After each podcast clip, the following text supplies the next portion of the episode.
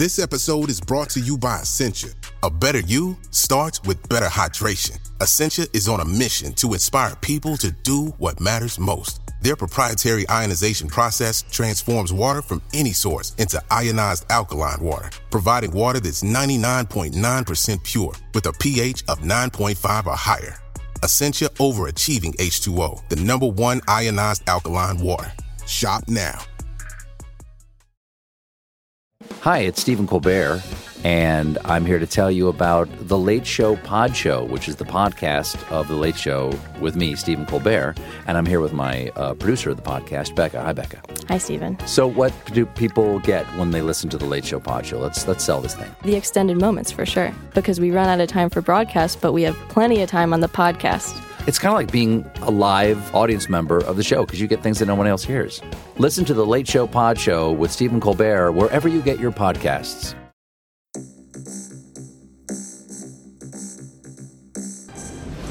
Tonight's forecast. A freeze is coming.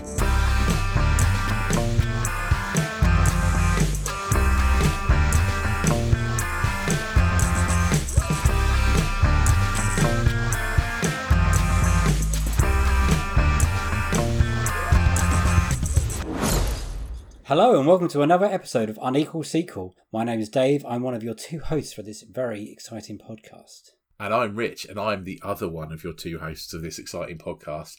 Think of me as Woody to Dave's Buzz. I'm a cowboy, and he's a sad, strange little man who has my pity. Oh, thanks. The premise of Unequal Sequel is very simple. We ask our guests for their best ever sequel, worst ever sequel, and finally their dream sequel. And of course, we often drift off course and just have a chat about movies in general, and in this one, life in general, really. Hmm. On today's episode, we are joined by Lewis Arnold. Lewis is a TV and film director who you may know from his brilliant work directing Broadchurch, uh, Misfits, Banana, Des, and most recently the hit BBC TV show Time, starring Sean Bean and Stephen Graham, and written by Jimmy McGovern, critically acclaimed. Everybody's absolutely loved it, and we managed to very, very luckily get hold of Lewis just before he started his next project. Huge hit. Very excited to sit down with Lewis and chat all things sequels with him. And these are Lewis Arnold's unequal sequels. Enjoy. If you got offered a sequel as a director, how would you approach that? How I do you approach it now, and how would you approach it if it a was like sequel. I mean, it would Yeah. depend. It would depend on the material. I think everything always depends on the material. I mean, look. I mean, the, the biggest kind of franchise in the world really is a, a series of sequels. In many ways, they're not. You know, and I'm talking about the Marvel franchise. You know, I'm a huge comic book nerd. You know, a lot of what we we're talking about tonight, when you asked me, uh, a lot of my choices have been around comic books and graphic novels and, and that world. And uh, you know, I think you, if you were going to go in and do anything, and one day I would, I hope that's my aspiration really is to to be a part of the, the MCU, whether that's on TV now, because I think that we're at a point and have been at a point for many years before Marvel got involved. I think we've been at a point for the last 10 years where, um, you know, story dictates format. So we are at a point now where I develop shows and projects. And at the start, I don't necessarily go, I'm developing this as a film or I'm developing this as a TV series or whatever. I, you kind of develop the story and it kind of tells you what it wants to be. And then you, it is a film or it is a TV series. It's a three part or it's a six part. It's a returnable. I think that's a really great place that we've been in for a while now where story can really dictate format. And I think that if I was you, you know, when you're coming onto those kind of shows, which are long standing, you have to understand, you have to ignore a little bit what was done before because you are you and you have to bring you to that project. But you have to have a huge understanding of the world, the story, the characters. Probably could, but I wouldn't recommend directing anything with Marvel unless you knew the layers and complexities of all the relationships and all the characters through the MCU. And I think that goes as far as the graphic novels. I think most directors that work in that world know the source material, uh, and I think that's right. I mean, I, I- think you you have to do your work. You have to know um, the history of what it is. But then that also goes as you know, if you were going to direct Jaws two or anything really, I think. And I mean, I love Jaws two, and also I, I, I kind of have a special affinity for it even more so now because my editor's father directed it. So uh, and Jeannot, Jeannot, I, you know, and there's so many great stories about it. But even before I met Sasha and, and started working with Sasha, I've always loved Jaws, Jaws one and two, and I think three. There's parts of three that I really like.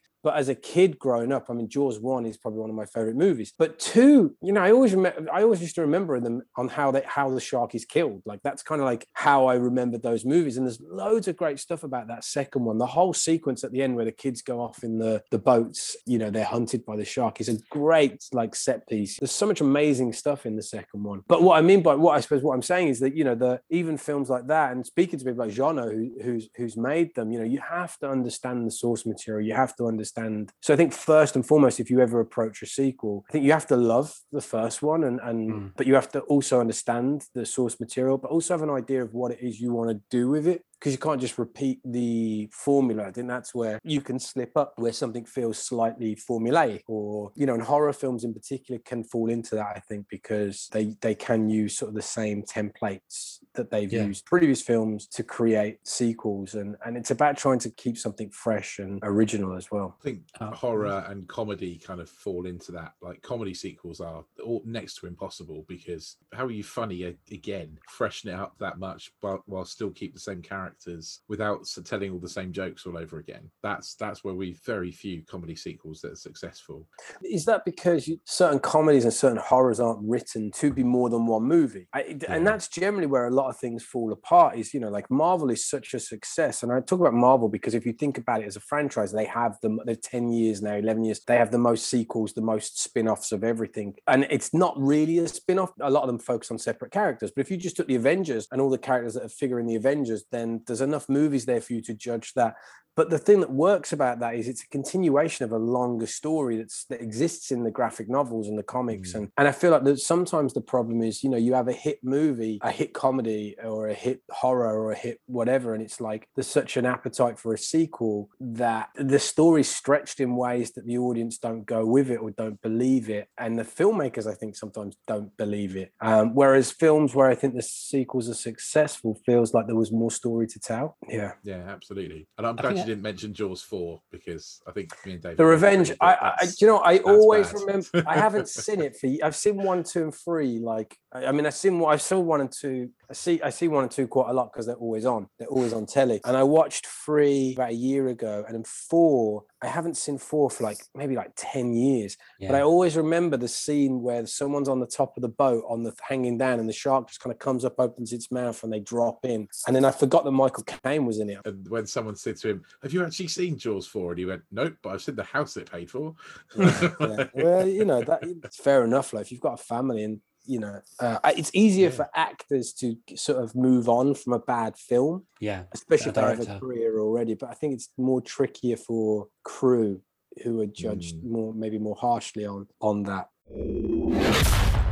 Do you remember the first sequel you saw, and what was the first sequel you got really excited about? No, I don't remember the first sequel I saw. I mean, we grew up with an age of VHS where, like, you know, uh, Gremlins 2 maybe and things like that. I mean, I think I saw Gremlins 2 before I saw Gremlins 1. But the sequels were just a part of our life. They were always on telly. Yeah. They were always, you know, VHS. And maybe it was different for our parents. I remember being the most excited I was. I remember the build up to the Phantom Menace and being in year seven at senior school and my oldest sister, because none of my family were interested, taking me. And I remember my, mate at the time, um, David York, we were at school and he'd gone to America and he it was when films came out in America like four months before they came out in the UK. And he'd seen it. And so for four months, he'd been telling me all this stuff about how amazing it was and how brilliant it was. And so I just got this man, and you know, the the build up to that movie was so intense. And I remember going with my sister and just loving it. I, you know, like I would have been about 12. But I remember Phantom Menace, like I know it got a lot of negative press and uh, uh,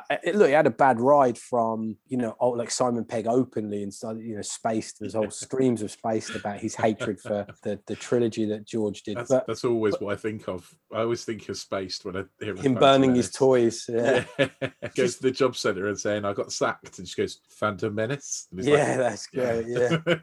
But I mean, I loved it. I was a kid and I, I loved it. And, you know, I think that there's that great thing in Spaced where he said, you know, someone says to him, you know, he says, yeah, but, you know, Jar Jar. And someone says, yeah, but the Ewoks. And he's like, you know, and it's like, I think it depends how old you are, who you are. But I, I, I really love Phantom Menace. But I just remember being so excited. I remember coming home and I remember they did the little Kellogg's cornflakes um, um, things, and we used to make stop frame animations out of those. And I just remember that being super pumped about that movie. Maybe I was in year nine, maybe I was a bit older, but I just remember being super pumped. Yeah. And then seeing it like two or three times at the cinema. I remember going to see that with my dad, mum, and my dad knows nothing about Star Wars. And he comes out at the end at Phantom Menace and he goes, So the little kid, that was Luke Skywalker, right? And I was like, No, dad.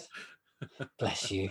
Well, I mean, I do. I actually took. I do remember the the first sequel I saw. Actually, remember they re-released Star Wars Yeah. like four years before Phantom Menace came out. They did a re-release of all three films. 97, I think that was. Yeah, and they did like pogs. They they they did like special pogs that I collected, and it was in a book. Tazos. Tazos, that was it. In the Walkers crisps, I collected them, and uh, I went. I did. I missed. I didn't see New Hope, but I did go and see Empire Strikes Back. Um, and as a kid, my favorite Star Wars movie was Return of the Jedi, which like people get really upset about because they're like, "How can you like Return of the Jedi?" But as a kid, like like I loved Empire, like I loved, but there was a lot of Empire that's like got bigger themes, and there's you know there's a lot of love uh, themes around love, and uh, you know there's much bigger thematics at play, uh, uh, you know about family and all this stuff. Whereas you know like Return of the Jedi kind of goes back to the basics, like a, a New Hope, and it's very much like kind of good and evil. The the first sequence on Tatooine with with the rescue of Han Solo, like that film, the end on Endor, the Palpatine, the whole movie just is so glorious. You know, if I was going to put one on, I would always put Return of the Jedi on. Oh, amen. Uh, and I remember seeing Empire and Return at the cinema before Phantom Menace and like loving them, but I'd already kind of seen them. So nothing kind of compared to that kind of excitement of, but even as an adult, I mean, like, God, if you would have seen me, so I went to the press screening of Endgame, Avengers Endgame, and me and Russell T Davies spent probably six or seven months getting those tickets. In Infinity War came out, I just had my baby and I saw it like three or four times at the cinema. We just had our first. And so I went to saw it and then saw it again. And then we went and did Baby Club. And so my wife could watch it. And as soon as it came out,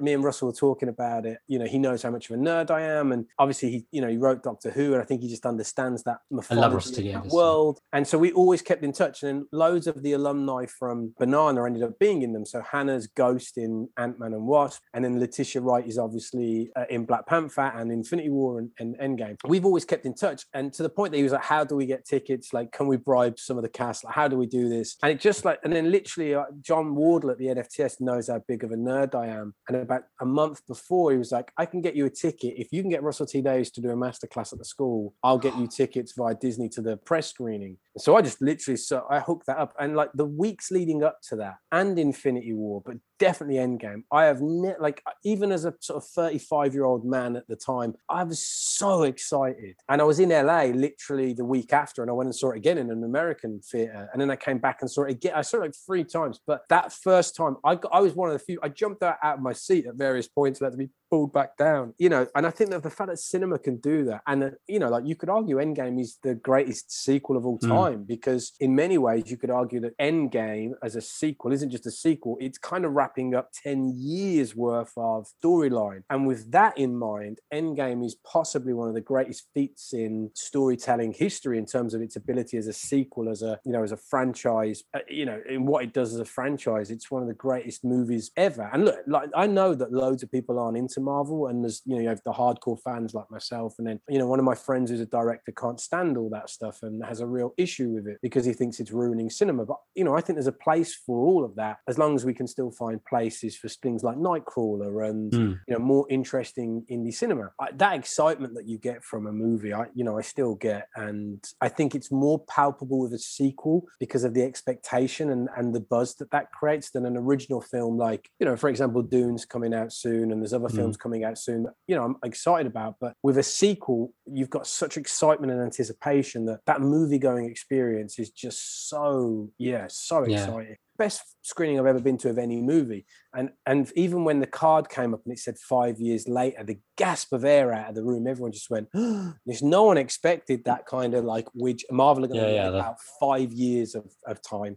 Like they've been living with this. For, what a brave thing for the Russo brothers to do and, and the writers to just go, you know what? People have been living with the the sort of blip for five years, boom, done. So whoa, that was such a you know, killing Thanos in the opening sequence, you know, cutting his head, yeah, all that stuff. It was just, it was so brilliantly conceived. I loved it. I mean, Yeah. and it's, look, I've got problems with it. Like considering Ant Man at one point says, you know, we've only got enough for one trip and back of the Pym particles, and then he uses a Pym particle and he comes back. But then when he goes back to the past, he shrinks and, and grows loads of times to sort of get the the stones. He's really small, isn't he? So you kind of go, well, how many did they actually? Have? Anyway, there's a few things like that, indiscretions like that, but I completely forgive them because the film is just joyous. It was amazing. It's not, it's not a documentary on time travel or on you know. So um, I, you forgive it so much. Endgame really good. But what's your pick if they, if they don't make the grade? What is your number one best sequel ever For today? Me, I think the best sequel ever made, and there's loads of them. I mean, I, I, you know, Endgame would be there because I feel like it ties up not just one movie and it's not following on. It's kind of doing so much. Uh, You know, there's other Marvel movies I think are great. I think uh, Cap America: Winter Soldier is an incredible follow-up and absolutely a thousand times better than Cap America. You know, Winter Soldier is completely where for me the whole Marvel franchise gear shifted into a different direction of films that were just you know were just not comic book movies. But you know because uh, for me Winter Soldier is a political thriller. It's phenomenal. But the, the the the film that I think for me as a film that kind of when you compare it to the film that went before and even just as a movie I think it's one of the it was probably my top 5 favorite movies is The Dark Knight. I mean I think Christopher Nolan's Dark Knight is undoubtedly one of the the greatest sequels ever you know more so than aliens because i think aliens and alien which you know i thought about aliens because i adore aliens and i prefer it to alien but alien is they're different movies. You can't really compare them. Whereas the dark knight and, and batman begins whilst batman begins is a brilliant film and i adore it i think that the dark knight for me just completely it, it goes beyond the comic book film. As a film i think it's just brilliant. The dark knight is the only film other than maybe endgame but even then not to the levels of the dark knight but the dark knight is the only movie i've ever, I've ever watched where i generally felt threat i generally felt like the good guys weren't going to win Mm. and that it was never going to be you know in endgame it all kind of gets resolved and fixed to a certain extent. There are still losses but in the dark knight you generally feel that you don't the threat and the intensity of the threat from the joker is just i just think that film is just a, a masterpiece it's just it is just outstanding But perhaps unsurprisingly, you're not the first person to pick Dark Knight. You're in quite good company. So we had Sean, Sean Walsh on episode two, and uh, and Dark Knight was his favourite film as well. And I think yeah. I think we're going to have Dark Knight come up a lot favourites because you're right. It is. It's just. well then i'm changing i'm changing you know? to endgame no i'm not i'm not i'm not you know i mean it, the thing is i think a lot of people will pick a similar movie because that movie regardless of it being a sequel i think would be in people's top 10 top favorite films of all time. There is just something about the development of the character of batman that he does in that film but the, the character development he does of lots of people within that movie. But like i say for me like the joker and how that was realized and the threat and the level of tension that just comes off the screen. The twists and turns you know it, i just think it's a i just think it's a i think heath ledger's performance is just one of the most frightening things i've ever seen. It's so good. I think christian bale holds it all together as well. I think the speech by alfred about trying to burn the um the bandits out of the, the the woods the forest that whole sequence and the analogy about you know some men just want to watch the world burn and all that stuff i you know and then i think there's something really relevant about the whole idea of police stating and the fact that he has this system at the end that has ultimate control to be able to police state a whole place and lock down anybody they want to and, and that he hands that over. And i just think this it's saying so so much. You know and the, the fact that he took batman international as well i think people forget how Oh yeah. he, how brilliantly that was how well executed that was that whole sequence where he gets the guy back and you know like he takes batman in, international and it doesn't ever feel cheap or it feels totally authentic and, and real yeah I, I just i think it's really a a really impressive film and i think we'll i had high expectations for it but it it just over delivered on any expectation I had. It was flawless. I think I don't have a single, you know, unlike Endgame, where there's a couple of plot points that I'm like, that quite, you know, Ant Man and how many times he can go small and back when he goes into the past. You're like, uh, and then there's a couple of other things in that movie that I think are a stretch to sort of, you know, for example, Cap goes back in time and doesn't come back on the portal but comes back as an old man, which would suggest he's been living in that timeline the whole time. And you kind of go, but if he's been living in that timeline, wouldn't he have changed things? Or is he, you know, Peggy wouldn't have done that. It kind of messes with the idea of Yeah. So there's lots of things in that film that, and I've listened to the directors and the writers try and explain them, and even the writers and the directors have a slightly different opinion on them, and it's fine. It doesn't ruin the movie for me. I don't have any questions or issues. There's nothing in the Dark Knight that I go that's slightly contrived, but I'll buy it. It's like actually, it's pitch perfect from start to finish. It's an incredible film. Is there any particular scenes that you really love?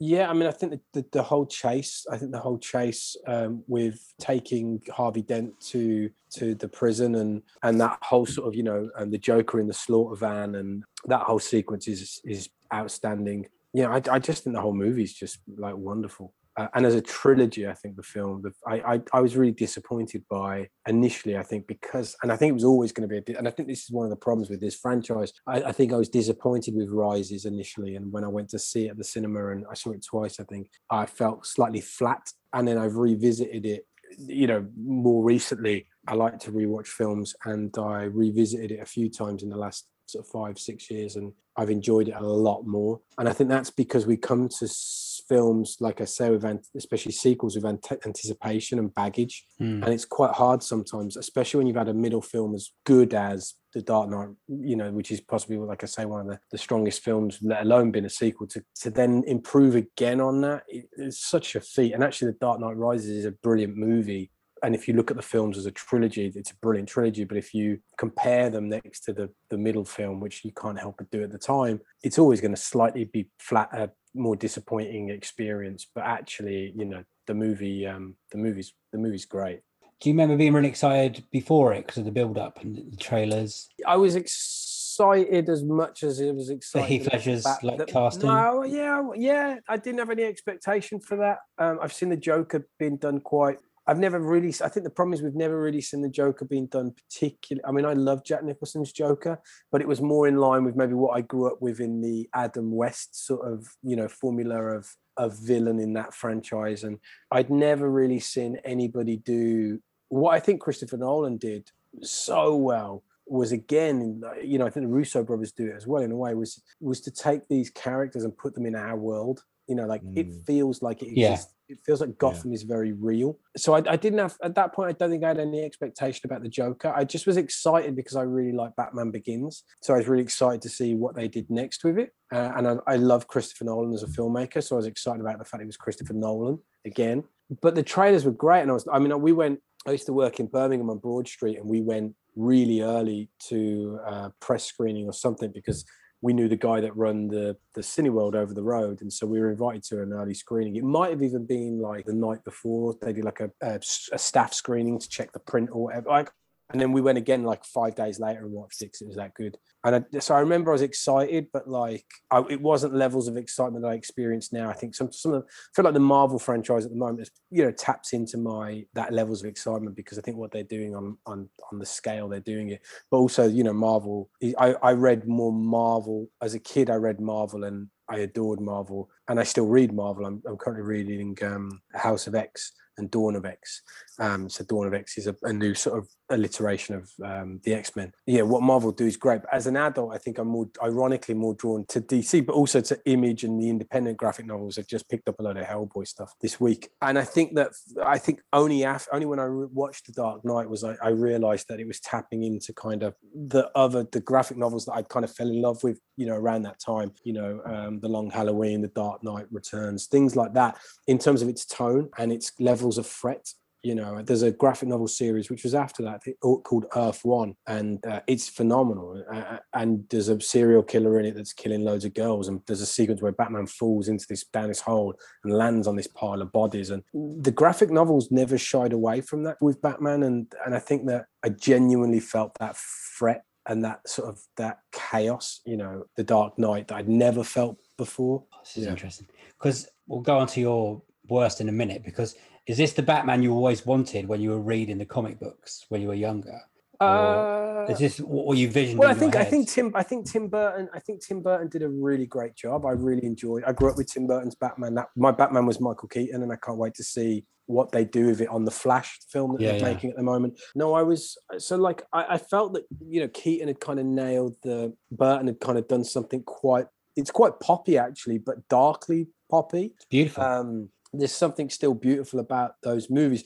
But the, the thing with the Tim Burton ones is, uh, you know, I grew up with them. They're still very, when I mean poppies, they're still quite caricature. But Batman is well done. But the villains are quite the big because the Mm. Batman was always, and I think Tim would, I think Tim has even said this in interviews. Batman was successful because Batman had really great villains. Like the villains in Batman were almost better than Batman. Oh, and I think yeah. you can see that in the successful, more successful films. They really tapped into the villains and created great villains that work, you know, well with Batman. But what Nolan did was, for me, was he created a three-dimensional Bruce Wayne and Batman. Like I think Christian Bale's Batman and the journey of that was incredible. And that's why that film sort of elevated beyond the Keaton films. Because I find Michael Keaton's Batman, although he was kind of the Batman I grew up with, he's really inaccess- inaccessible. You don't really ever get a sense of how he feels, what he's going through. You're quite remotely sort of watching him. And that's why you get drawn into Jack Nicholson and you get drawn into Danny DeVito and, you know, because actually Michelle Pfeiffer, because actually he's quite, quite unreadable, quite inaccessible. Whereas what Nolan did was create in that first one, Batman Begins, a Batman that was wholly accessible and you understood his choices when he was not being ex- but actually you completely understood his journey his reasoning you know who he is. So i think that yeah i mean for me my my i think i'd already felt like they'd started to pull my batman but i still don't think we've ever seen a you know i don't think we'll ever or have ever seen you know if i think of the dark knight um, returns we've seen versions of it but I, I, don't think we've ever seen it. I'd be interested to see what robert pattinson and um, i mean matthew reeves right now is probably my favorite director i think. Matthew reeves is working in a space where he's creating really artistic films. You know you think of those planet of the apes films Yeah. war and dawn they're not actually summer blockbusters. They're really like beautifully expensively told independent movies that gets sold and consumed as summer blockbusters. He's the smartest director out there. Or one of and i'm sort of super excited about about him and, and what he's doing. And from what i've heard he's doing a detective movie because that's the other thing that there's less of and, and nolan did bits of it in the dark knight Hmm. you know the investigation of the bullet all that kind of stuff starting to see bruce wayne use his detective and his intellect uh, i feel like i'm just going on a massive rant about batman but no i think no, it's, it's about to, it's, it's about to get better. The one we're going to talk about in the middle, your worst sequel, I've never seen before, and I watched it especially for this podcast. So Let's announce what it is. It's Kaley Cuoco for Priceline. Ready to go to your happy place for a happy price? Well, why didn't you say so? Just download the Priceline app right now and save up to 60% on hotels. So, whether it's Cousin Kevin's Kazoo concert in Kansas City, go Kevin, or Becky's Bachelorette Bash in Bermuda, you never have to miss a trip ever again. So, download the Priceline app today. Your savings are waiting. Go to your happy place for a happy price. Go to your happy price, Priceline. Oh, such a clutch pickup, Dave. I was worried we'd bring back the same team. I meant those blackout motorized shades. Blinds.com made it crazy affordable to replace our old blinds. Hard to install? No, it's easy. I installed these and then got some for my mom, too. She talked to a design consultant for free and scheduled a professional measure and install. Hall of Fame son. They're the number one online retailer of custom window coverings in the world. Blinds.com is the GOAT. The GOAT! Go to Blinds.com for up to 45% off. Blinds.com. Rules and restrictions may apply. This episode is brought to you by Etsy. Sound the gifting panic alarm. You need to get an amazing gift. Wait, no, the perfect gift. Relax. Now you can use gift mode on Etsy. Gift mode on Etsy takes the stress out of gifting, so you can find the perfect item for anyone and any occasion. It's easy. Just tap or click gift mode on your Etsy app or Etsy.com. Then answer a few short questions about who you're shopping for and what they like. And gift mode instantly gives you curated gift ideas based on hundreds of personas. Now it's simple to find gifts made by independent sellers for all the people in your life. So whether you need a housewarming gift for the new homeowner or a birthday present for the pickleballer, gift mode has you covered. Need to find the perfect gift? Don't panic. Try gift mode on Etsy now. Let's go Well, on. so, I mean, so look. First of all, I need to. I need to basically. This was the hardest thing I've ever been asked because I, I Wow. don't. Like, I don't like trashing films. I don't like trashing TV series because I feel that I know how hard it is to make stuff, and so I never like to sort of like. There's lots of films privately that I might have trashed, but doing it publicly and and on the record is tricky, and and so I don't like to do it. So I've kind of picked a movie that for me reflects my disappointment and i kind of picked it because it kind of tied nicely in from talking about one of my great the greatest sequels for me the dark knight but my probably one of my least favorite or least favorite sequels of all time was was batman and robin for many reasons really as a as a filmmaker i can look at it and respect that they made it and they were really bold with it. But then, I, for me, and we were just talking about Batman. You know, George Clooney is not a Batman for me. He's brilliant at. He's so charismatic that hmm. Batman is not charismatic. Hmm. He's a You better know- Bruce Wayne than he is a Batman. But I don't even think he's a better Bruce Wayne because for me, you know, like Bruce Wayne,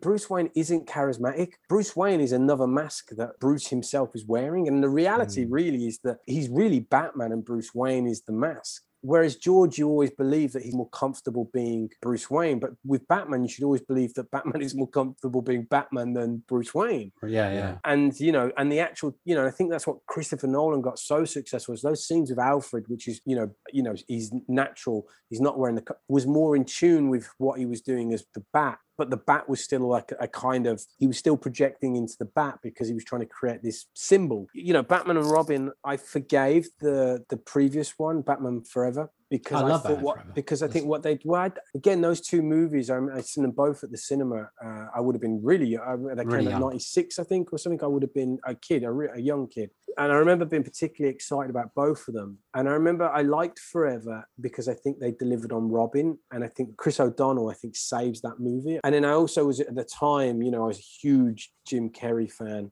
and I kind of went with that as well because I think you know as a as a kid at that age, Jim couldn't do any wrong in your eyes because you were quoting him from Ace Ventura at school, and you know like so. But as I, you know, I've revisited that movie as a, as an adult, and it doesn't hold up for me anymore. But worse than that, you know, Batman and Robin. And the problem I have with it, and I think it ties in with what I started talking about very early on when you asked me about doing a sequel, was it felt like the filmmakers on those movies didn't understand the source material. And actually, their source material was the series that was done in the 80s, not the graphic novels, not the not the world that had been built, not the characters that had been built from the source material. And I know that the source material has got even darker over the years, but I mean, even I, I just for me. Uh, there's so much brilliant stuff and there's so much untapped stuff with batman. Nightwing you know what happens with jason the the alliterations of the robins like all of it's so dark. And you know we've seen that it's been you know Zack Snyder hinted at it in Batman versus Superman with the fact that you know you had Robin's costume with the the Joker graffiti on it. And there's a sense that you know that Zack wanted to do something where we finally see that the Robin's murder at the hands of the Joker. And been hint I mean the Red Hood is a great storyline. Jason's story the Red Hood is great a great storyline and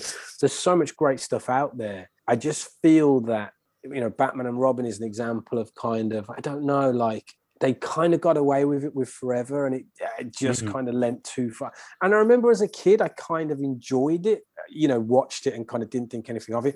But I also think around that time, Goldeneye came out as well, um, or Goldeneye came out. One Goldeneye came out when one of them, like Forever, came out because I remember literally going. Forever was 95, and I believe. So I think Goldeneye came out when Forever came out. Goldeneye came out, and that run of I would say Bond- Goldeneye came out as when Batman and Robin came out, if I had to take a guess off the top of my head. whenever it did, I remember Goldeneye changed things in a way that um, Pierce Brosnan's Bonds, this well, the first one, Goldeneye in particular, and Tomorrow Never Dies. I don't know, there was something grounded in them and something that I just and I think five 95 Goldeneye. Really? I was wrong. Sorry, Lewis. You were totally right. yeah, so so Forever and Goldeneye were roughly the same time. Wow. So so coming off the back of those and then kind of getting another kind of like you know seeing Arnold Schwar- Schwarzenegger getting his the, the villains doing a song dance, aren't they, in the cold or something? I don't know. Bits of it just started to feel a bit too, and the one liners don't quite work. I think it's absolutely okay to trash this movie, being as both. Let let I trash it for Joel you. I'll let, yeah, there you go. I'll let you do Well, it. Joel Schumacher came out and apologised for this movie for a start, so I think he knew it was nonsense. George Clooney's quite famously quipped, "I think we've killed Batman," like at the at the end of the film, and has also been known to give people their money back who paid to go and see this movie. Well, I'm still Like- owed. Like, well, there you go, George. I'm still owed some money, um, and I think it, with inflation, you know, no. I counted the ice puns because that's the sort of guy I am, and I make it twenty eight. Oh. Wow, Yeah, yeah, that's a lot of puns. that's. And a I lot watched of this with my wife, who'd seen it before, and I've never seen it before. All, all the way through it, she's like, "Oh God, you're gonna hate this bit. Oh, you're gonna hate this bit." and literally, the first thing she said to me was nipples, and I'm like, "What? What? I don't know. What I don't get the Yeah. nipples thing." And then, like The two bum. seconds into it, I'm like, "What is this? it's just like Magic Mike. What am I watching? Like, it, it- was just insane." I think it's uh, because of hindsight as well. When you compare Bane 2010 to Oh, Bane God. 1997, They look like they You know, pumped him like, up with a I'm- bicycle pump. I mean, Bane is frightening. It, this the scene where Catwoman leads Batman to Bane and they fight, and he's like, you know, and Tom Hardy's doing the whole, you know, I was born in the dark. You oh, know, born in the dark. yeah, like you know, you only adopted it. I was born in the dark. All that, but that whole sequence, the breaking of the back, which is famous in the graphic novels, all that stuff is just pow- so brilliant Yeah. compared to Chris Chris O'Donnell and um, Alicia Silverstone in throttled and doesn't one of them just kick one of his pipes out of his neck or something? It's, It's like crazy. There's, It's all one liners as well. There's no actual dialogue in it. It's literally just one liner after one liner. There's nothing. The editing is awful. Dave and I do this this other podcast of all about Baywatch, and it's it's ridiculous. Uh, but the editing on Batman Forever, just sorry, Batman and Robin, made me think of Baywatch. Yeah, because the edit, the editing on that is so crap. Like we complain about the editing on it all the time, and this is the same. Like the wire work. What was with the wire work in this? Like it's just like I think the It mu- biggest problem it's got is it, it, it doesn't know what it's saying. So I think with Batman Forever, you've got the whole idea of legacy, and there's a whole thing about you know pat, like the burden of what Batman's doing and passing that down and allowing somebody to hold that take that mantle. And whereas this film felt like it was saying something about fathers, but it doesn't ever really deliver on that. it And there's- doesn't get there. yeah, it, I, I felt that it was, and I also don't think the villains particularly wor- uh, worked No. well together either. I think you're being polite, Lewis. I am totally being polite. Like I say, I don't. and I I don't know like it's trying to be comic. I, I know it's trying to be a comic, and that's okay. But you can be dark and comic. Like Batman is dark and comic. The the um, Tim Burton Batman is comic and dark, and that's what you expect. Like the villains are comical and Batman is dark. Yeah, but that doesn't And sell toys, does it? And this one was there to sell toys. I mean, it sold toys to me, Dave. I had Batman Oh, toys. this was a had toy Batman advert, the whole of it. I had a Batman lunchbox after that first Tim Burton Batman. Yeah, I mean, yeah, but they're, I- they're I thinking the more kid of that that. They're those thinking toys. action figures, action figures. This Well, much do you not, do you not think that any? But do you not think? But do you not think any Batman film they would have put out would have got No, figures? no, you're right. But this one was that prime time when everything was getting figures. Like Last Action Hero got figures, you know. Which Jurassic is a Park- phenomenal movie. Jurassic Park were getting figures. Was it the um, uh, was it Return of the Jedi figures? They turned into Robin Hood figures, uh, like the the base and stuff like that. Oh, a wow, I never, never knew that. a lot of toys, uh, uh, films are like, oh, let's just do action figures. RoboCop had figures. Terminator had toys at some one point for Terminator Two. I do a- think that's a bloody I gory suppose film. I suppose it ties in with the toy thing. I do feel that if you watch Tim Burton's, what they tried to do with Schumacher's two films was keep playing the audience younger. But the Yes. problem that they forgot was me as an audience was getting older. So I kind of grew up Yeah. with, you know, Keaton and Burton. And then by the time I got to Schumacher, just about stomached forever. But by the time I, like I say, I'd seen Goldeneye, I was starting to see more, you know, like it just didn't land. It really didn't You land. can make a toy advert with more gravitas than this. Hmm. I mean, Transformers the movie, the '86 Transformers movie, probably my favorite film of all time. Which film? The, Transformers the the, animation. The The animation. yeah, the '86 animation. It's great. Probably my favorite favorite film of all time. It's an hour and a half toy advert. It's basically Hasbro getting rid of one line of Hey toys man, the first trans another. like I, I, They I'm, kill a a- lot of I'm a big I'm a big defender of Michael Bay at times because I think you know um, things look, he's created some of the greatest films. You know, some really like Bad Boys is phenomenal. The first one, Rock. The Rock, but that yeah, first this- yeah. that first Transformers movie is great. Preach. It really is. It really is a great film. Like It's all right. I, I remember watching that. I remember seeing that. That was the only other time I've been in a cinema where Barricade first changed. People in the audience just went mad. It was a midnight screening. That's the Um, best bit. Is the the animate this the whole end, the, whole end sequence, the whole battle in the end sequence is brilliant. It was the first time I'd watched a movie where there was like a forty-minute all-out battle. Problem is, the first one was so good The that the re- the rest just tried to up the ante in a way where I don't. I, it kind of lost me a bit. Well, the second Yeah, one they lost the way in, in the writers' strike. They they started a, a film of like that with no script, and they just making it up on the way. And you And again, I also don't think I also Yeah. don't think they knew what they need. The problem with those movies, there's a there's a real flaw for me, is that um, in every movie, Megatron had a different massive end plan. Like so, in the first one, his plan is to like you know get the Allspark or something. Is it? I can't remember. Yeah, yeah. But then in the second one, his his plan was never to get the Allspark. It was to go to the Fallen and to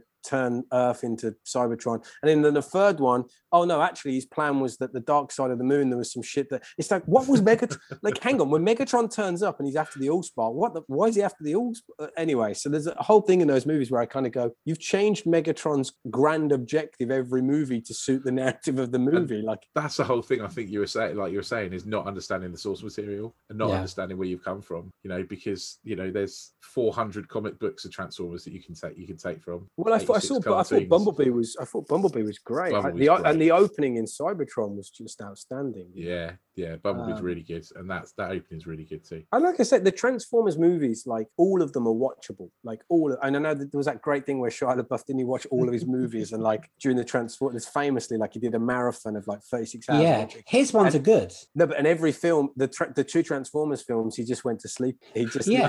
he, he fame or the three, the three of them. He just, He's so in for three those, them, those yeah. were the films he basically slept through, and the rest. He, But, but, I what mean, about, I, what I- about the I other two? They uh, they are awful. I I really like Mark Wahlberg, so I rewatched ironically last night. I couldn't sleep last night, and uh, so I watched I, I watched Loki, and then I, I watched Planet of the Apes with Mark, Mark Wahlberg. Why good. hurt People- yourself? What? People, yeah, people hate that movie. I I, I like that really movie. like Mark Wahlberg. it's got good prosthetics. That's, Oh, that's the, the, the, the, the thing I can prosthetics are brilliant, and the yeah. I mean, look, there's certain things in a movie that an actor can. I, I, Mark Wahlberg. So I, the one with the first one with Mark Wahlberg, which has the dinosaurs in it. It's the first one with the dinosaurs, isn't it? That one, I, I kind of didn't mind that one because I quite like. I really like Mark Wahlberg. And I like the Dinobots, but it was too they're like, long. yeah, exactly. It- oh yeah, but all those movies are slightly too long. I think. I Rich, I feel like you're a huge Transformers nerd. I'm not. So I'm I, a I massive can- Transformers nerd. I really am. So you know the, w- the way you are about a Marvel, being a Marvel nerd, I'm a I'm a Transformers nerd. But yeah, like I say, like Batman and Robin, though. uh, Thank you for putting me through what that. for bringing it Um, into your life. Yeah, yeah. I mean, literally, I was saying to Dave last night as I was watching it, the worst film I'd seen before that was Alien versus Predator 2. And Uh, okay, that, yeah, that yeah. beats this because it's only an hour and a half long. And I had to sit and watch this for two hours. And What Batman and Robin Yeah, is this is two overly hours. long. two hours long. Yeah. Two I hours of my life. I, I haven't seen it for years, but I can still remember all the really sort of the, the one. I remember the bit where he freezes Robin and he goes, "Cool off, bird boy." Uh, I remember so Yeah. many of the ones. Chill out. Yeah, yeah, there are, they were definitely going for being quotable. But that was great. Isn't there a all sequence where they're in a rocket and they have to surf the doors of the rocket ship? Oh down my to god! Gotham? Yeah, yeah. I'm going to rewatch it. I'm going to have to rewatch it. I was watching it Do you know again. who's not bad in that it though? really Do you wouldn't know who's work, not though, bad? would it? Who No. wasn't bad? It's like Uma Thurman. Everyone in this film, I would say, tries. I don't think there's a problem with even- any of the actors in this movie. What what could what can you do with the script? I, I'm presuming the script is. I mean, you went to the credit card thing. You would definitely cut that out, right, Lewis? As a Oh my god, the back that. card. Oh, the What back the- card. Oh God. I mean, like, but that's what that's that's a serious Never leave the house without it. It's a serious lack of understanding and care from the source material. Like, there's no way logically a back credit card would ever work without you being out. Do you know what I mean? It just doesn't make any. Where does he keep it? Oh, exactly. I mean, it's, it's, it gets as ridiculous as. Do you remember in the TV series where the shark's on their foot and he passes Robin like the shark bats the bat shark spray or whatever to Yeah, get yeah. the shark off the ladder, or you know, it's like Yeah. gets to levels of ridiculousness where he's got so many things in his bat belt for every occasion. They're on their way to go and fight Mr. Freeze. They don't find out that the guy they're fighting is called Mr. Freeze until they're on their way. And then when they get there, they've magically got boots that ice skates pop out The of. ice skate boots, yeah, They ju- to just have those for like they wear them all the time just in case. Like what? Yeah. We have to talk It's about Al- Alicia. Silverstone just schooling in England. She had a She had a terrible time in this as well. But in I read making about it. it. can't today, really. re- She's quite forgettable in this. She rocks up um, as Alfred's niece, and he was, "You've come all the way from England," and she's still wearing her school uniform. Yeah, like, that's "What- it. I remember She that get she's like, changed. She does not. What's her accent? Like she's just got a normal American accent. Like And- what's that all about? Wasn't it like Oxbridge she went to? Or Yeah, something? Oxbridge Academy. Oh man, yeah, I feel sorry for them because you know, like the actors are all great actors. It's just um the film just doesn't. It, it almost feels like people are having too much fun on it, and people forgot to actually On make a good- cocaine, I would say. Well, I mean, but it feels think- like people forgot. I don't their, think Alicia you know, Silverstone had fun on this movie. She Like, not she think- got they- cut out a lot, didn't she? Because they well, no, said she they put said on weight. Yeah, she's put on weight. so they Really? cut her out. Yeah, yeah. She That's literally came out of it with anorexia. That's so bad. But I mean, I Right. did, I did wonder how. I was going to ask you because I haven't seen it for a while, Rich. Uh, that's how much I don't like the movie. In terms of, I watch every film like three or four times, but this is one of the few that I kind of. Does Poison Ivy? I remember they kind of like those parts of that were a bit, even as a kid, was slightly awkward and slightly because like it's all about it's Oh, all it's- about her sexual Seduction. proneness and seduction, isn't it? But I remember there were Mm. bits of it that I felt were like I don't know, like in that wouldn't hold up in a 2021 gaze, basically. That you'd kind of go, that's not, well, that's not, that's a bit. there's yeah, there's definitely fair chunks of it that you wouldn't. But then I'm I'm desensitized from watching all this Baywatch now, so like maybe I'm not the best person to ask because I feel like I'm in like feel like I'm in 1992 already. But yeah, I mean there were. It didn't feel comfortable a lot of in a lot of things, but I think, like you say, I think um, Uma Thurman probably comes out of it the best. Yeah. Well, Schwarzenegger's career a bit of a nosedive after this because apparently one, he had a, a heart operation and no one would employ him End of few Days years. was after this, wasn't it? I that was loved ni- 99. That was his I next loved, job. I loved End of Days. I just for just seeing him go really dark and just Yeah. sort of, I just Great. loved it, man. That's so good. Um, this got only 3.8 on IMDb, which is so far the lowest film we've. Yeah, Really? How many Yeah, votes? it's Do you know how many votes? I didn't look at that. I, I'm looking right now. 237,000 votes. Wow. it's only got 3.7. Elma gone down Thurston's in it as well. The Elma. Thurston's in this. Yes, yeah, but she she has all of three lines and like just stands around a lot and doesn't speak, which is She plays his love interest, accent, doesn't she? If I'm not, so like they got rid of does. Nicole Kidman. I mean, I thought Val Kilmer was um, not a bad Batman because I think he understood the inherent darkness more I in a think way. he refused to come back for this movie, didn't he?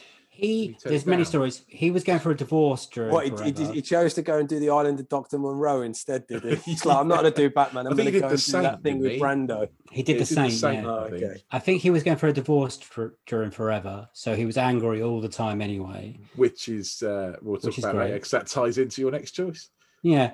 Oh, Um, shit, yeah, it does. he didn't go on with Schumacher, but this killed Batman. And I like afterwards, Joel Schumacher came back afterwards and was like, "Oh, I wanted to make it. My next one's going to be darker. I wanted to make the next one darker, but obviously it never got made. Obviously, you're going to say that now after that gets panned, and that wasn't it. It was going to be called Unchained at one point. I don't think then- I don't know how you can take George Clooney and what he'd set up there and take it any darker anyway. I mean, like, no, No.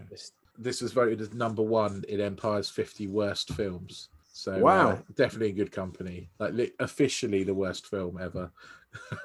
it makes you feel less bad about panning it, doesn't it? In a way, It does, especially yeah. spe- I- uh, I especially don't when you told me that everyone involved in it has panned it. You kind of go, okay, maybe I've got a bit of license to to kind of go. you know, have a think go. the people that made it realized that it wasn't a good movie. and I think R. Um, Kelly did the song. So let's get in a Oh, dumpster.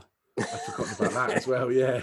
You know, like we do with, with Crystal Skull with Indy 4, Yeah. where we just pretend it never happened.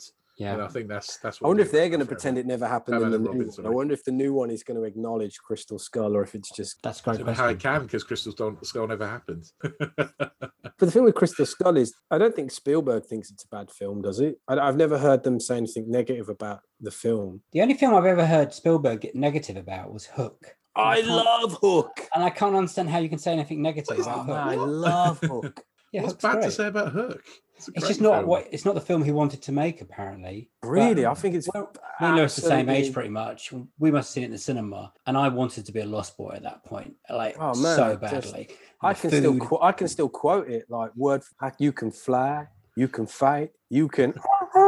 The scene I, I watched it not that long ago. The scene where Rufio draws the line in the sand, and the little boy goes up to him and pulls his face, and he goes, Yeah. "There you are, Peter."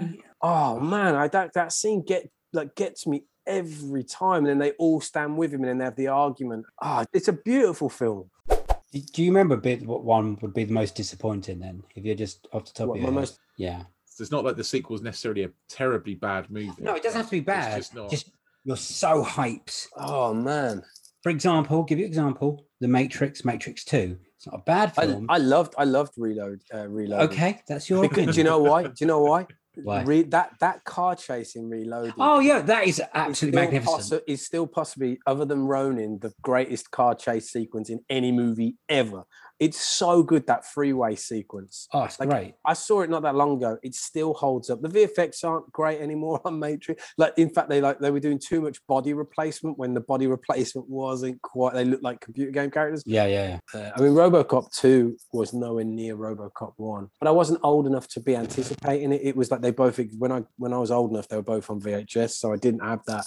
It wasn't like you're waiting years for it. So you really like Phantom Menace? What about Attack of the Clones? Oh yeah, that must have Because for me, because for me, that's that's the worst of all of them. Well, I I didn't love it, and then I built myself up for Revenge of the Sith. And how'd you And feel after I- that one? And I told myself that George had kind of saved it all for that, and that we were going to get this amazing movie of this kind of like, and that was possibly one of the biggest disappointments of my There we, life. we got. There we go. Um, There we that, go. That's- because I, There we I can, I can still watch that movie, but it's that film actually. I remember being really upset by that film. I remember feeling really like let down. Just I I, I don't think I've ever felt let down by f- many filmmakers because I feel like it's an art form and you can't really be let down. But I feel and I felt let down by people around him as well. Like no one giving notes to him and saying, "Really."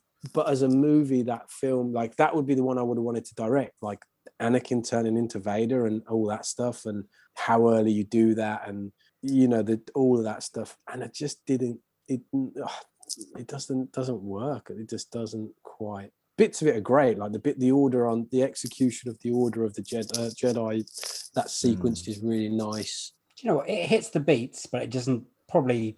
Well, at that point, Revenge of the Sith had what? How many years? You knew what was meant to happen in that episode, didn't you? You knew that Yoda was going to end up in Dagobah. They were going to Obi Wan and Anakin were going to fight. Uh, Padme was going to die. The twins were going to get separated. Uh, all the Jedi's were going to get wiped off. It had a lot to do that film, and it never, like you said, it's disappointing. That's Yeah. Lewis. That's the correct answer. All right, fine. I'm not gonna. I'm not gonna overcook it. Then I'm just, you know. You look disappointed. Oh, as soon as you said it, it's because I remember that I felt. I think, like every Star Wars fan, I think we all, whenever you mention it, I think, and because I was one of the few people, because of my age, I think that really bought into the Phantom Menace and what he was trying to do, and I kind of went with Attack of the Clones and was like, okay, you know, I, I, I didn't feel great about it, but I was like, you know, uh, maybe, you know, he's got one more to say that like that's what I felt. I felt like he knows something we don't. Mm. And I think I realized that he didn't know anything that we didn't. And it didn't, the film didn't really do or deliver. And it was, I mean, look, I mean, JJ showed there was just too much reliance on VFX because Force Awakens is stunning, yes, it is. as is The Mandalorian. And it's like, yeah, I think the reliance on VFX was just so uh, misjudged. And I get it, they were trying to pioneer in the same way they had back in the, the 70s and the 80s, but it's like, it, it, you know, it's not Star Wars. It's something au- authentically, you know, touchable and, uh, and Yeah, real. it, And, it lost the Mm. heart, didn't it? That's the thing. It's it, Well, when you when you put Yoda as not a puppet, but then, uh, I mean, it should have been an amalgamation because they wouldn't have been able to do the things they wanted, wanted to do. You know, it's Oh, like some okay. people, some people had a problem with Yoda fighting Count Dooku and then imme- immediately grabbing his walking stick and stuff. But you know, bits like that, I didn't hate those choices. Those were choices that I kind of respected. But for me, it was the overall kind of I don't know the, the possibilities for that movie were endless. Like, Yeah. Wow, and I feel like other other filmmakers are realizing that world far better than George was in the latter years. You know, I think you know what Jon Favreau and Dave Filoni, I think it is, have done on Yeah. Clone Wars and then on The Mandalorian is brilliant. I mean, Clone Wars is really really great and. I also, you know, I really dig Solo. I, I, I, that, that film for me got really unfairly crushed by critics. Whereas, like, I think it's a really good film. I really like it. I think Woody Harrelson's a brilliant in it. I think I think he's great as Solo. Yeah, Uh, great. I like the story, and the story has it's, a coherent story. Like it works. Like I I really like Solo. I'm going to say that on the record because I No, think there- you're allowed. I think there are a lot of people that that, that hate on that movie. Look, For some reason, like everybody loves Rogue One, which I really enjoyed, and hates on Solo. I think both movies work really well and are different. And what I liked about what Disney were doing, and I know there's issues that from you know the rumors that are, are out there, and I don't know if there's any truth behind them that Gareth Edwards didn't finish Rogue One, and Mm. obviously the the Phil Lord and Chris thingy were kicked off Miller, solo for, for Ron. You know, like, but I like that what they were doing was they were giving parts of a franchise over to filmmakers to be brave and to tell these stories. And I kind of feel like I hope they don't rely solely on um, the TV series that they're doing now, and I hope they still do that because I, you know, I would love. I, I personally would like more singular Star Wars movies because I actually feel where they've all falling down for me is when they're trying to do trilogies. Because the last trilogy, the last two films of the last trilogy didn't work for me. I think Force Awakens was genius, and they didn't quite deliver on the trilogy. Mm. Um, and Well, they didn't know they didn't know where they were going with it. They've admitted which that. is the I think this is the kind of point. It's a really. problem like- with a trilogy. It's like single single movies work for that franchise Yeah, now. you're I think, and you could do so much stuff with that world. You know, and hopefully Disney Plus series like the Boba Fett one will be really great as well. So you're a you're a George Lucas fan, are you? Well, which brings us on to our next. See what I've done there? Uh, could have done it twice. You had Val Kilmer, and you also had Yeah, but I, you know, you're such a good talker of film. It's good to let you go. Uh, right. So, yeah. what is your dream sequel? Today, Healthier is happening at CVS Health in more ways than you've ever seen. It's wellness destinations for seniors, including select locations with Oak Street Health and CVS Pharmacy. It's doctors, nurses, pharmacists, and everyone in between, offering quality care and support virtually, in person, and on the phone. It's in-home evaluations through Signify Health and meeting mental health needs through Aetna. And those are just a few of the ways Healthier is happening. To see more, visit cvshealth.com slash healthier happens together. CVS Pharmacy, Oak Street Health, CVS Specialty, Signify Health, and Aetna are part of CVS Health. Eligibility and services vary by location and individual. When you need mealtime inspiration, it's worth shopping Kroger, where you'll find over 30,000 mouthwatering choices that excite your inner foodie. And no matter what tasty choice you make, you'll enjoy our everyday low prices, plus extra ways to save, like digital coupons worth over $600 each week. You can also save up to $1 off per gallon at the pump with fuel points. More savings and more inspiring flavors make shopping Kroger worth it every time. Kroger, fresh for everyone. Fuel restrictions apply. Life is full of what ifs. Some awesome, like what if AI could fold your laundry? And some, well, less awesome, like what if you have unexpected medical costs? United Healthcare can help get you covered with Health Protector Guard fixed indemnity insurance plans. They supplement your primary plan to help you manage out of pocket costs. No deductibles, no enrollment periods, and especially no more what ifs. Visit uh1.com to find the Health Protector Guard plan for you. Man, this was really hard. And there was, and and the reality is, there's loads that I came up with that I was like, they've already done it. So like the Dark Crystal, I've always thought for years and years and years, I'd love to make a Dark Crystal sequel, and they did it, and it was fucking beautiful and brilliant. I don't know if you saw, it was a prequel, not a sequel, but it's still. I'm not gonna lie. I'm, I'm a little bit scared of puppets. Oh, So- dude, it's so just- Dark Crystal. Dark, and the Dark Crystal series, Labyrinth is my wife's favorite movie. That would be on her dream sequel list. Oh, but wow. um, the Dark Crystal sequels, the, the Dark Crystal prequel, and it's a real shame that they're not that Netflix have canned it. They're not going to do it Yeah, anymore. that is- and I'm so I like hope so. praying. Not- oh, Yeah, so they, Uh, yeah. they, they, they, the last episode was just brilliant, and you know they set it re- really beautifully up to do a, a, a massive thing, and they just yeah they, and I think it's because it was so expensive to make, and I don't think lots of people watched it. I think it's the reality. So there's loads of movies uh, that I would love to see sequels, and a lot of them are really happening already. Uh, and ironically, the one I've picked is That's filming right now, but it's not out yet. So I feel that's kind of like a cheat. But I adored Willow basically growing up, always for as a kid and as a young filmmaker and a a filmmaker in general, that I would have loved to have done a follow up that's set in her reign, you know, years later. So, you know, 25 years later, she's a, you know, she's the princess and sort of follow that story of sort of whatever it is that the darkness seeping in again and and um, find out where Willow is and find out Yeah. where Madmartigan is and but but more than that I think that the world was brilliant and what I loved about that world was pre Lord of the Rings and even Lord of the Rings it- there's an element of fantasy and myth and, and mythical nature to the world of Willow, but it also feels quite real and there's there's grittiness to it as well. And I, I just I, I Willow is one of those films I watched again and again as a kid. And again, there's a whole like George built worlds, and I think there's a whole world there that's really exciting. Yeah. You feel like it could almost be an Ewoks movie. It could almost be on Endor, couldn't it? The, uh, Absolutely. almost fits that world. Dave, you'd not seen it before, is that right? Today was the first time.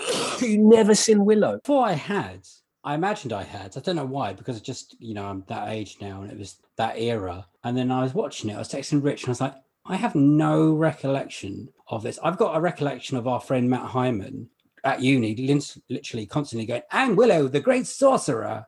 I couldn't remember any of it. I couldn't remember the little people, and that's not me being the wrong. I mean, the really little, the Pecs. You know what I'm saying, right? Oh, the yeah. the no, um, no, no, no, the fairies, the fairies, the, brownies, brownies, yeah, the fairies. Brownies, yeah. I was like, I didn't know these were in it. I, I forgot it was so bloody long. To be honest, if I had seen it, that'd be my one uh, negative. And my normal question here is, would you bring the director back? So we're going to let you direct. Yeah, Ron Howard. I mean, uh, yeah, I mean, yeah, absolutely. But... If Ron wanted to come back, I'd second unit for him. But you know, okay, I'd quite, cool. I'd quite happily take the reins off him if he didn't want to do it. I think Ron's a, a wonderful director.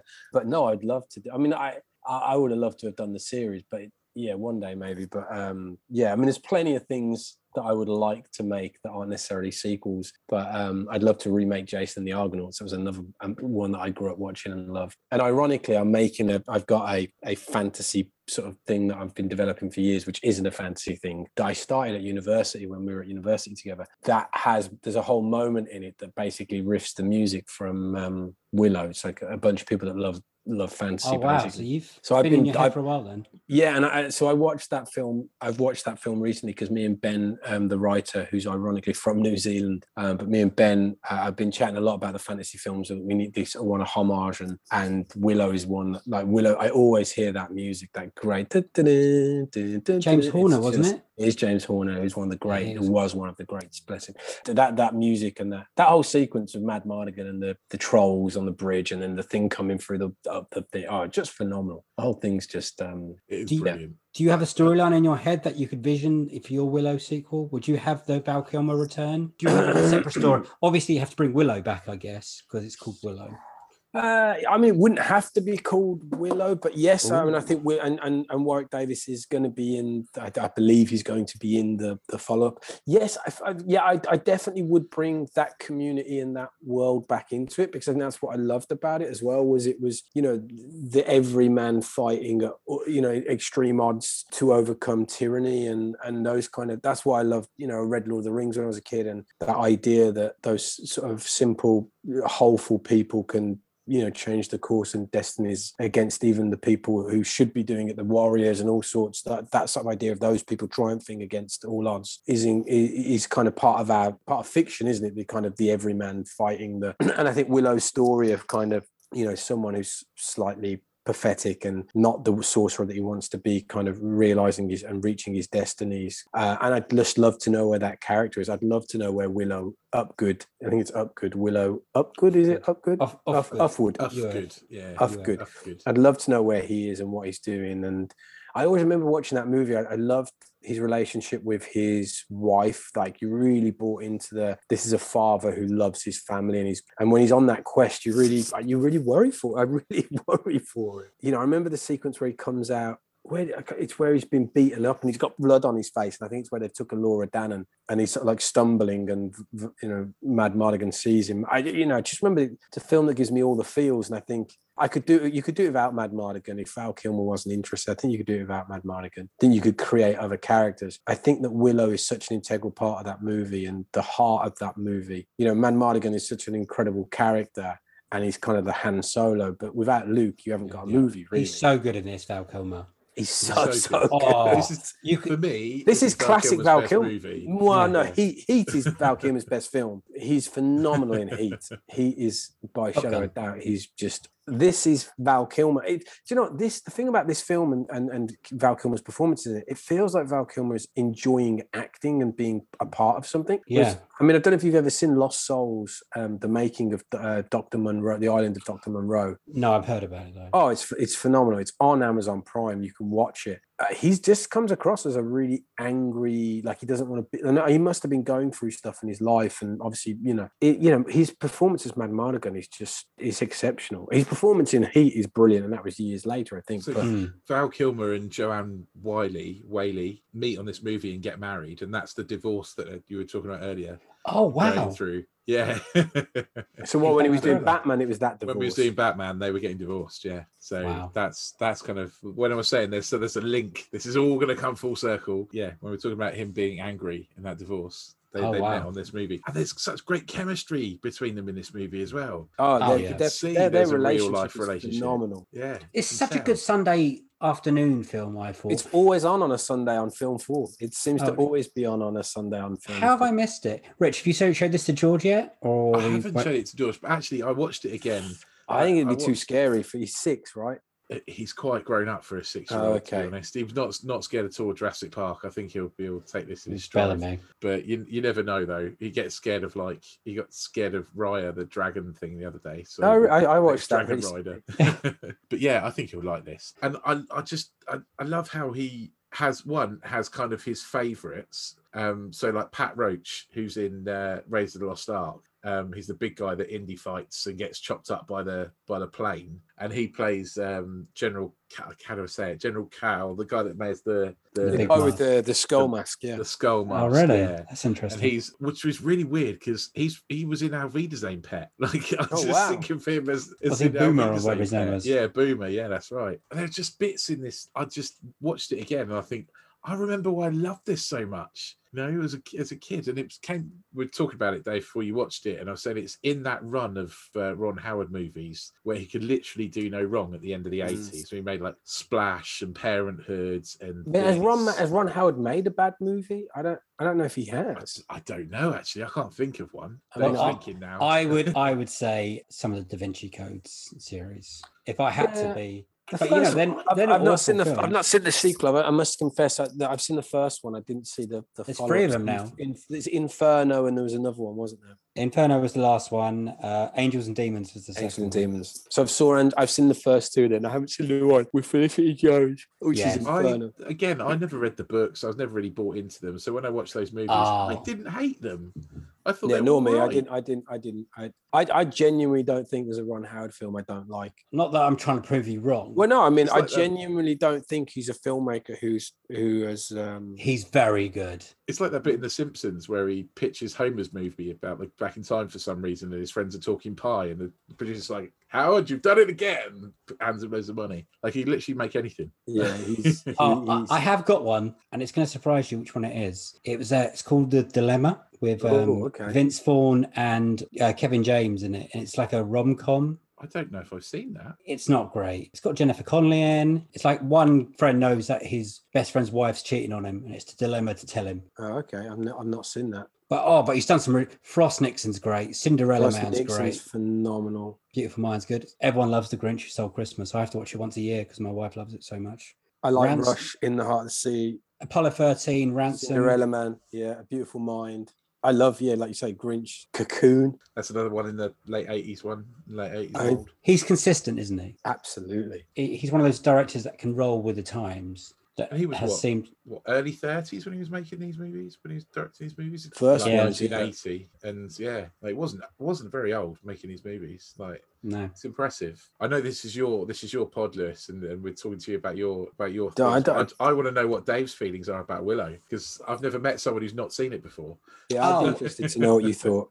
I think I would have really, really loved it if I saw this when you were young, when we were young. I'm going to put it in the same camp that I put Princess Bride, which will make a great companion piece with this. What have you uh, never? Did you never see The Princess Bride until recently? I've watched it in the last probably five years, and I've tried watching it a few times. I enjoyed Willow. I had a lovely time with it. I thought it was too long. I did. It's delightful. All those kind of words. Lovely afternoon romp, but it's too long. Oh, I, d- I don't think. I, I think it's perfect. Even some of the CGI, I thought was, oh, look at what they've tried to do here. It looks. CGI in this is better than the CGI in Batman and Robin, yeah. Oh yeah. and this is ten years before that. I mean, this is. Is this isn't it Industrial Light and Magic at their at their in their prime though? yeah, I Um, think it was. It was definitely there. Yeah. Uh, no, I, I, I, I'm. gl- I think, as like I said, if I saw it when you we were young, I think I'd have been all over this fantasy. I love it. No, I've got friends now who I've recently who have just watched the Goonies and doesn't like it, and I can't get my head around not liking the I could, I can understand that. I can understand like if you saw it now. Let's turn this off then. No, No. no, I, I, I love the Goonies, but I can understand if someone saw it now without the sort of um, the nostalgia. Uh, it, it, you know, it might not hold up as well as it did. The, you know, like there's a lot of it that's quite that works, but it's quite cheesy that you get away with. But you know, you get away with it because of the nostalgia. I, I totally could understand people watching it now and not sort of understanding what the deal is because you know now we've got stuff like Stranger Things as well, which kind of does similar things to what that did, but it's kind of it's it's fresh and new and it's up to date in terms of the way it looks and feels. But the Goonies is, you know, anyone that's seen the Goonies, you know, you'll never lose that. But I think it would take a special kind of like kid slash adult to watch it as an, and, and sort of like have that same feel that we have and that association we have to it. It's a weird one. Another one that they've never done a, a sequel to, and I can kind of. I'm so glad they it. haven't. I'm so glad they haven't. I hope they never touch the Goonies. Do you not reckon a, a, a Disney Plus TV series? No, it's, like, it's untouchable. It's un, you can't recast those people. Like you just can't. Like, and I don't want to see another gang of kids. I, it, it- it's a, it's a cl- it's a Stonewall classic that should never be touched. It would almost Yep. be like what we what you said about it part two is that that they'd, they'd have to do it with adults and it wouldn't work. Like, Did you not think it, it part two worked? thought it part two wasn't as scary as the first one because it's it's seen it, harder. but- it's harder to. I think scaring children is scarier. Yeah, I'd, I'd agree. The first one, the first one is is a better film. and then the second one again. I, not that I don't like long films because I love Lord of the Rings is literally my favorite film. I, but I think it part two was went on for too long. Yeah, I, I, I don't disagree. I think it was quite, um, again, I think it was slightly formulaic as well. I think the idea of each character having a set piece that you know what's it just kind of, but I felt that the ending was really satisfying. I thought that the whole sort of confrontation of him in in his den and that whole sequence, I, I really enjoyed. I really, it, really it was enjoyed. better than the, the, the TV movie with the big Yeah, with Tim. odd looking the dragon. uh, yeah. Uh, sorry, the spider, not the The dragon. Spider, yeah, yeah, it was well. It was, yeah, I, I, I didn't as two movies together as a sort of overall film. It works really well. It would be interesting to watch it together. I think if you just sit down in the afternoon. I'm not brave enough to do that because I'm a little bit afraid of clowns as well. So, So clowns and puppets. puppets. So if we get a clown, a puppet, And clown, Dave, dinosaurs. you're going to freak out. I tell you what really freaks me out. I think it's Poltergeist. Is it Poltergeist one or two? When the, the puppet clown comes alive that's on the chair Oh, in wow, the store. don't remember that. Fucks me. Do you ever up. see a horror series called Puppet Masters when we were kids? There's Oh, a- we never watched that. I'd Yeah, there was a whole series about these puppets that like came alive, and oh, it was freaky as hell. Nope. I used to really dig horror when I was little. I watched all the classic horrors, like when I was shouldn't have done. The older I'm getting, I'm I'm just not enjoying them as much. I don't know why. I just I, I must admit there are certain horror films I won't I won't watch because I don't, especially with kids, where like I don't need that. I don't need that in my head. There's certain there's certain sort of films. Uh, I've never seen Paranormal Activity, and I'm not a massive believer in that kind of stuff. But I saw, ironically, saw a bit of it on Gogglebox. Uh, that's the best place to watch movies. well, uh, the bits I saw, like that night, I had to look after the baby, and like, yeah, it was awful. It was awful. I kept, you know, seeing things, and and of course, baby monitors are the scariest thing anyway. Oh my god, baby monitors Um, should the baby monitors should be illegal because right, okay, babies are bastards, right? Because they'll go, they'll, you'll be That's the listening to quote baby monitor. You'll have this, you'll have this to come, Dave. You'll be listening to baby monitor and baby will go, ah, da, da, da, da, da, da, da, da, da, da, da, da. You're like, oh, that's really cute. Isn't that cute? Then they go, you're like, what? And then they go, ah, da, da, da, da, da. You're like, bastards. Do they ever just start talking like yeah, someone else is in the room? yeah, like my, me my daughter, yeah, my daughter came into um came into our room once and and still kind of does it every now and again and like she was like it got in, got got into our room and was like oh I don't don't want them looking at me I don't want them looking at me and it was just horrible like you're like you, know, you both just kind of go um uh, but it's like it is just that they're they're like us they're having dreams and she's half asleep still. Basically, it's Mm. not you know, Yeah. but it's hard in the moment. It's not. It's not you know. And they talk to themselves in their sleep. But and the reality is, you you are slightly scared, but nothing would stop you not going in that room. That's that. That's the thing. It's like I thought before I had kids that if I you know there's certain things that scared you, you'd be like hell. You know, you watch movies, you're like, don't go in there. But the reality is like you know You have do to go you in do you do you you go straight in. What's, Um, what's is it impossible the the tsunami movie? Yes, it is. Yeah. Can, can- I tried to watch that when George was like two months old. T- couldn't do it. Yeah, there's Just- certain just- films I can't just like, watch no. now as a father. yeah.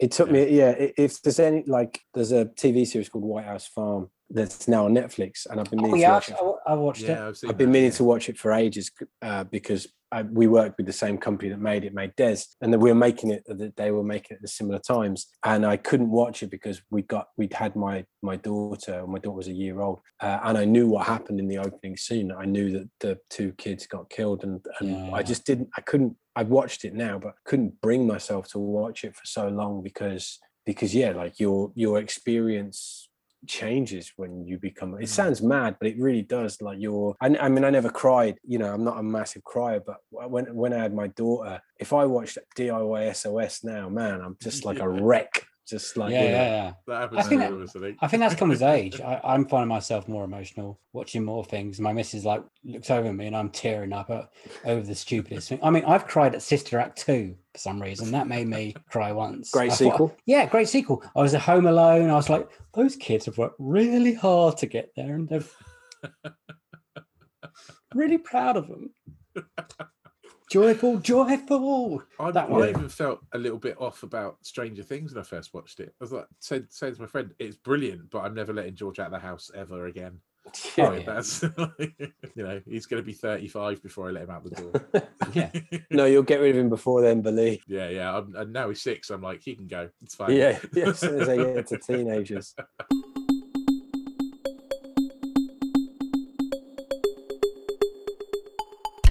And that was Lewis Arnold's Unequal Sequels. It was really good to talk to Lewis, wasn't it, Dave? Yeah, I really enjoyed that one. I think I say that most episodes now, but I did also enjoy talking to Lewis. Yeah, it was great catching up with him. Yeah, it really was, and we talked for a long time.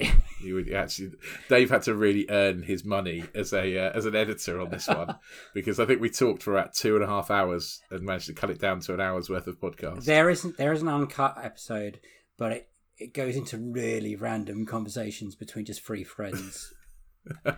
So there was a lot I could have got rid of, which but the stuff I kept in, he's really good, and he loves films, doesn't he? He He really absolutely does, loves yeah. them, and he loves Marvel. Someone at Marvel, give that man a job quickly because Yeah, he, would- he would knock it out of the park. He'd be brilliant at it. Definitely want Lewis directing a, a Marvel movie. Absolutely. Or TV series, he'd be quite happy with a TV Oh, ah, series. TV well. series. Oh, oh, I'm really enjoying Loki at the moment. Loki is good, Like, yeah. Yeah, be, Lewis would be really good at doing a doing a gritty one, a Ooh. gritty kind of darker Marvel TV series. Yeah, I think he'd be really That'd good be at good. Yeah, But yeah, his not his knowledge and his passion for film. That's why I think his TV works so good, and that why how he's uh, done so well since leaving university. Because you could tell, uni, Yeah, yeah. you could tell at uni he was going to be brilliant. you could. There are those people in the world where they're just naturally ahead of everyone else, Mm. and I think he always kind of stood out as being one of those people that just just was ahead of everyone else. Yeah. like we tried hard, didn't we, Dave? But Yeah. Different I, I levels. think just just just a level of natural talent that Lewis has that we just don't possess. yeah, so if you enjoyed our conversation with Lewis, like we really enjoyed it, you can listen to our other conversations with other people like Helen O'Hara and Sean Walsh and many others. Depending when you listen to this, we're gonna we've got more coming. Uh, you can check us out on all the podcasting platforms. We're everywhere, and we're on Twitter and Instagram at Unequal Sequel. Um, so yeah, come join the Unequal Sequel party. It's um it's good fun. We're enjoying it. Yeah, we really are. It makes a nice change because we do another podcast as well called the Baywatch podcast. Mm. That is essentially weeks and weeks of episodes of me absolutely hating what we're having to watch. and th- it's really nice to do this podcast because I really enjoy it. I've, I've watched so many more movies than I would have done normally. Yeah. And I'm just so happy about it. Uh, even when I've watched movies that I don't necessarily like, thank you very much, Pirates of the Caribbean too. Um, but you know, even when I've watched rubbish movies, So our main episodes come out on Monday. They're always the interview episodes, and then Unequal Sequel Extra. Extra. Thank you. Comes out every Friday, and they are always related to some kind of sequel related. yeah. And this Friday's will be a very good one. Yes, it will be. it will be a review episode. I think I can tell what it's going to be. It's going to be Black Widow. You've all had a chance to watch it now, either on the cinema or on Disney Plus. So if you feel like telling us what you think, let us know. Get in contact with us at Twitter or Instagram or our, our email, which is unequalsequel at hotmail.com. And also, I think we've, we're going to have an extra episode with Lewis again, aren't we? Just to just to talk about directing and his TV work and all the all the cool stuff that he's done, and just 'cause it's really good to listen to him. Really, His episode's mainly going to be about his experience on time, and he's got some stories about Stephen Graham and Sean Bean and what he's doing now. I would say that episode hopefully will come out Wednesday if you're listening to this on Monday. Oh, we can have an extra extra. Oh, extra extra. It's got absolutely nothing to do about sequels. So it's just an extra extra. It's just gonna that- slip in there. We couldn't leave bits of this two and a half hour conversation, and it was just it was just too much gold in there. There's Yeah. just too much gold, and we couldn't let you not listen to it. So Oh, I think we should also mention Lewis's website that he put together in lockdown for all you wannabe uh, directors out there. It's called uh, Directors Now, and you can find it at directorsnow.com. And basically, I'm going to read the bio, and then you can. Directors Now is a free document, an online resource that brings together the breakout stories of 100 directors currently working in the industry today.